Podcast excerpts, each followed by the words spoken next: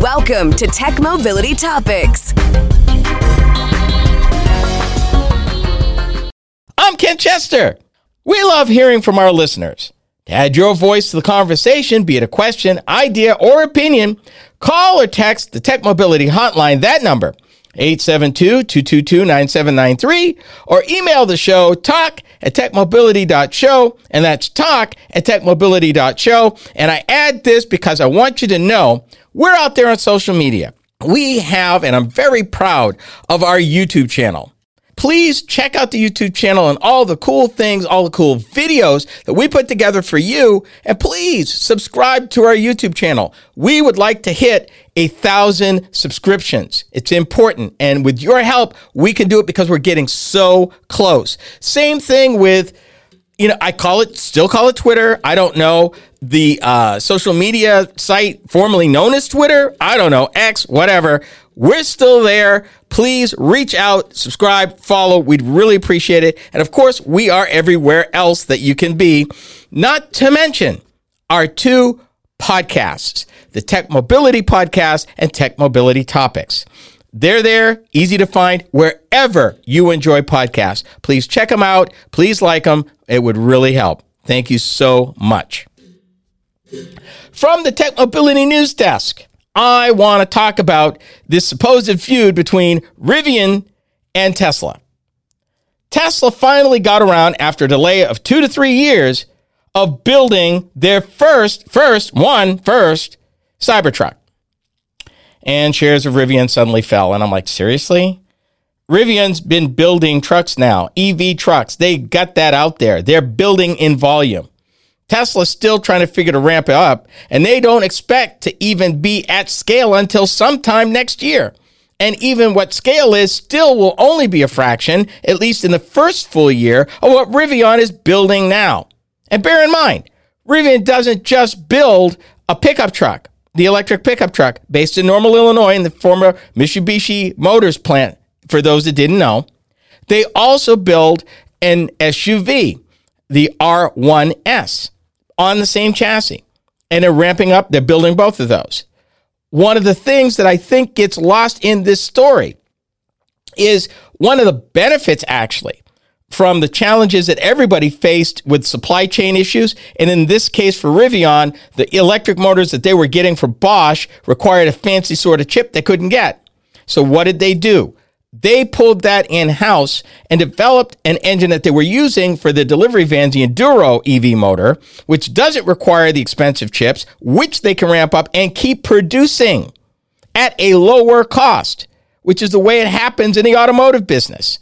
People figure out a way to continue to build at volume, at scale, at lower cost, and higher quality.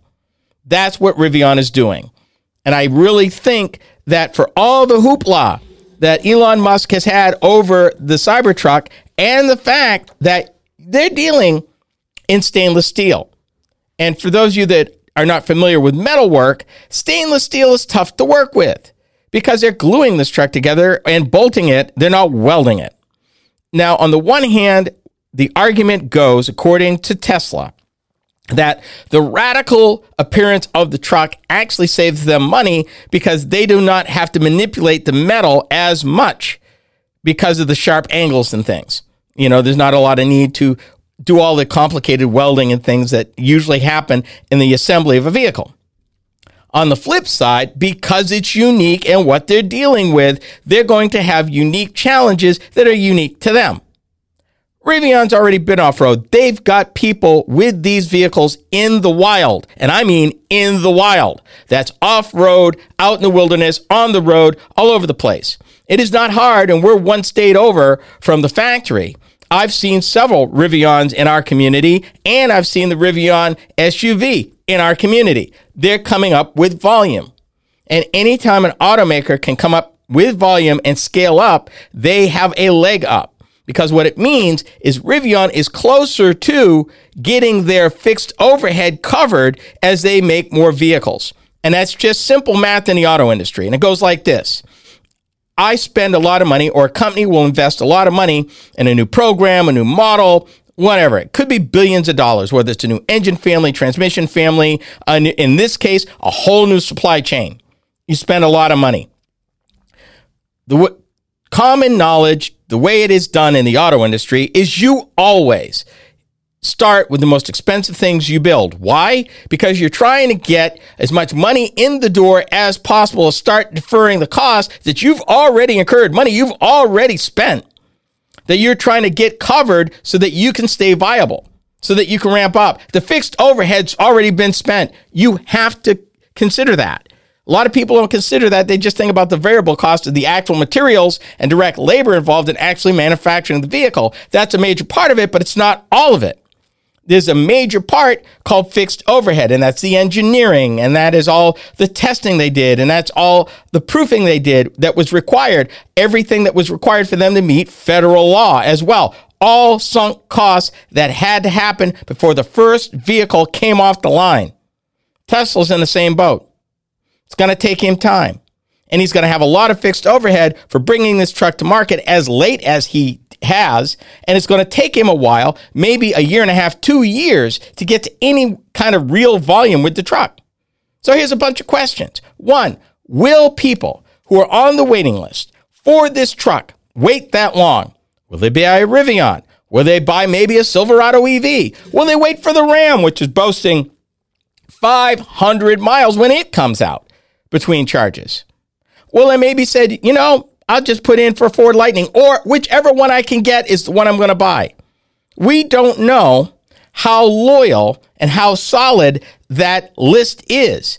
Last time we checked, it was at a quarter of a million vehicles uh, that people had spoken for. But I don't believe they're required to put down a deposit. And even if they did, it is not binding, which means they can back out. Meanwhile, you can buy a Rivian today. You can buy a Ford Lightning today. Soon you'll be able to buy a Chevy Silverado EV today. You can buy a Hummer EV today. So, you know, it should Rivian be worried? I don't think so. And I'll tell you why. Ironically, they've got Ford's investment, they got Amazon's investment of billions of dollars. Because remember, the third vehicle they're building is actually electric vans for Amazon. And they're supposed to build 100,000 of them over a period of years.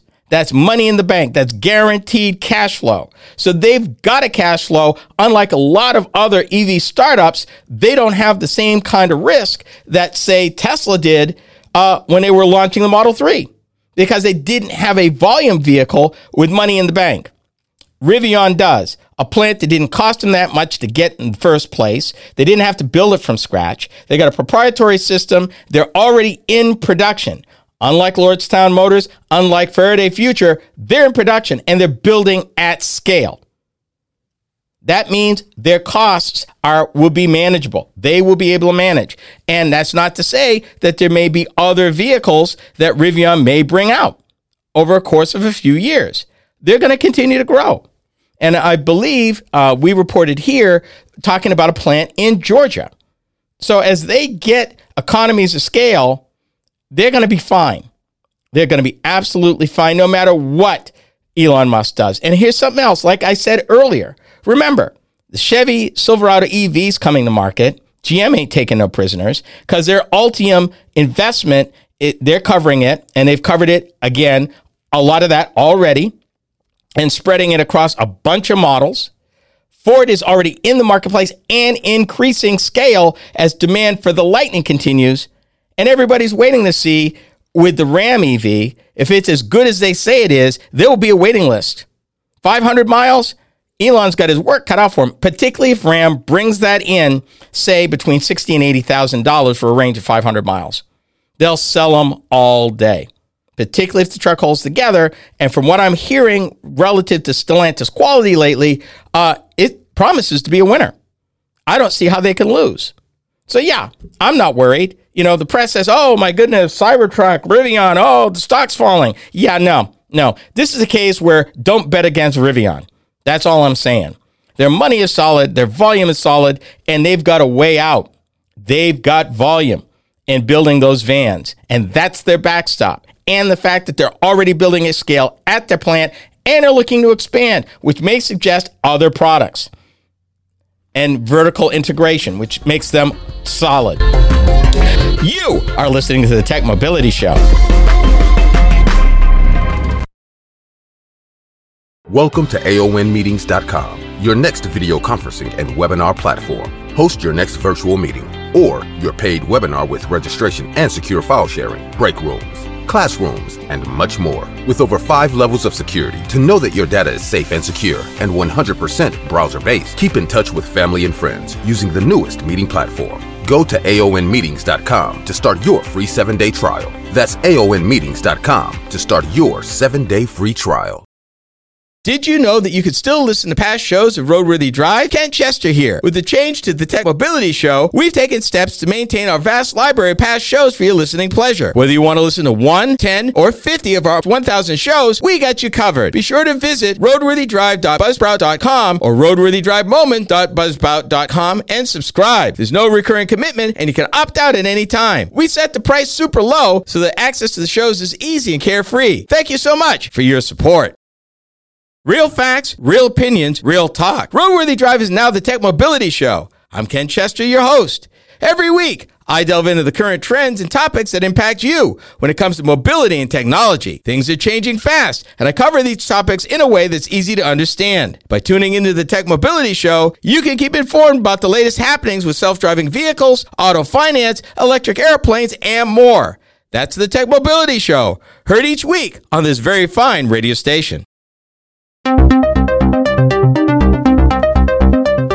These days, everybody wants to be social, and we're no exception. Hi, I'm Ken Chester, host of the Tech Mobility Show. We get to share additional content that you won't find on the show Facebook, Instagram, Twitter, and even TikTok. Yeah, we're there. You can find us at Tech Mobility Pod on Twitter and at the Tech Mobility Show everywhere else. Check us out and be sure to follow us.